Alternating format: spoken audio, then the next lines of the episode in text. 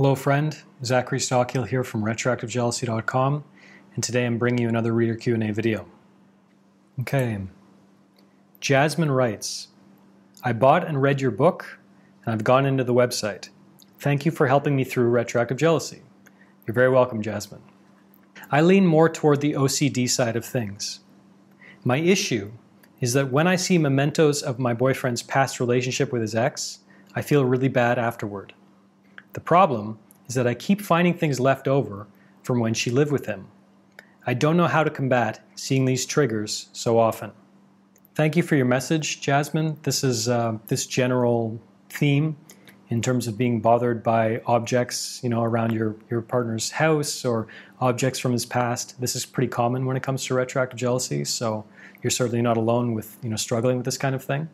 So I think there are a few ways that you can approach this you know, a few ways you can look at this issue, but the number one piece of advice I'd offer, and you might already be expecting it, is just that you know, when you start putting in the work to overcome retroactive jealousy, and when you actually get there, like when you're actually at a point where your partner's past is just totally not a big deal anymore, you're starting to see things clearly, the mental movies have started to disappear, the curiosity starts to fade, you start feeling great again, and your relationship improves, and you're sleeping better, and all these things that we associate with retroactive jealousy, with overcoming retroactive jealousy. Once that process starts happening, these objects and their association with your partner's past it just starts to not become important anymore. You know, you might notice objects lying around the house or a certain object that, you know, has real meaning associated with your partner's past, and you just stop thinking about it. It's just not a really big deal anymore.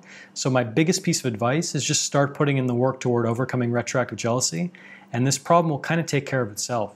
But in the meantime, you know, another thing that you can think about is changing the story you're telling yourself about these objects trying to change the meaning they have in your life and in your partner's life. So, for example, if there's a kitchen table that you know you've associated for whatever reason with your partner's past, you know maybe you and your partner can have some fun, get a bit uh, get a bit wild and crazy on that table.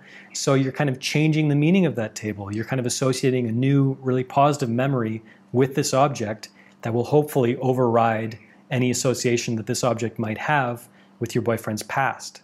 You can do this with clothes, you know, if there's a certain piece of clothing that you've associated with, you know, your partner's past, maybe you start wearing it or you know, you can get creative with this, but the basic idea is just to try to start changing the memories you have associated with these items, you know, creating new memories, creating new mental associations, and changing the overall story that you're telling yourself about these items. Remembering that they're just items, they're not living, they don't have a memory, you know, they're completely inanimate, and you can create a new story around these items and change their meaning, probably not only in your life, but also in your partner's life as well. A big question I get, and you, you didn't ask me about this, Jasmin, but other people ask me about this, is beds. That's a big one. You know, a lot of guys actually write to me and they say, "Hey, my you know my wife slept with her ex-husband or her ex-boyfriend on this bed. I have to go in this bed every night. It's driving me crazy." You know, that's tough. And and you know, for for items like that, Again, my previous tip still applies. You know, this idea of changing the meaning of those items, changing the story. The idea that I introduced this video with, just in terms of overcoming retroactive jealousy, and sooner or later this won't be a problem anymore, that idea certainly still applies. But if you started putting in the work toward overcoming retroactive jealousy, you're really committed, you started doing all the right things, you know, you're really on the path, you know, you're making progress and you're really working hard.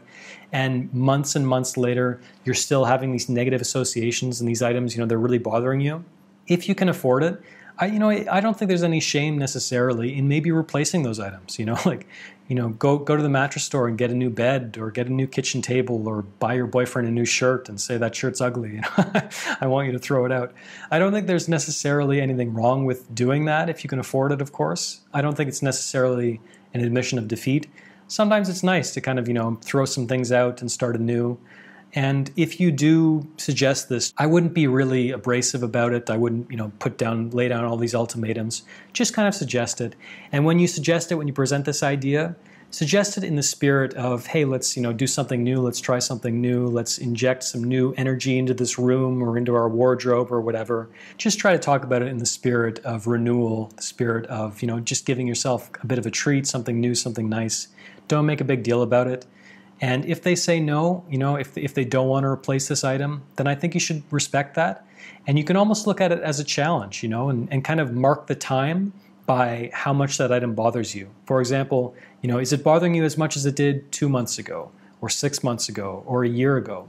And if you start putting in the work toward overcoming retroactive jealousy, and you really commit to the path that I lay out in my blog, my guidebook, my online course, I'm confident that sooner or later these objects won't bother you anymore, and you might even feel a little silly that they ever bothered you once upon a time. Thanks for listening to the Zachary Stockill podcast.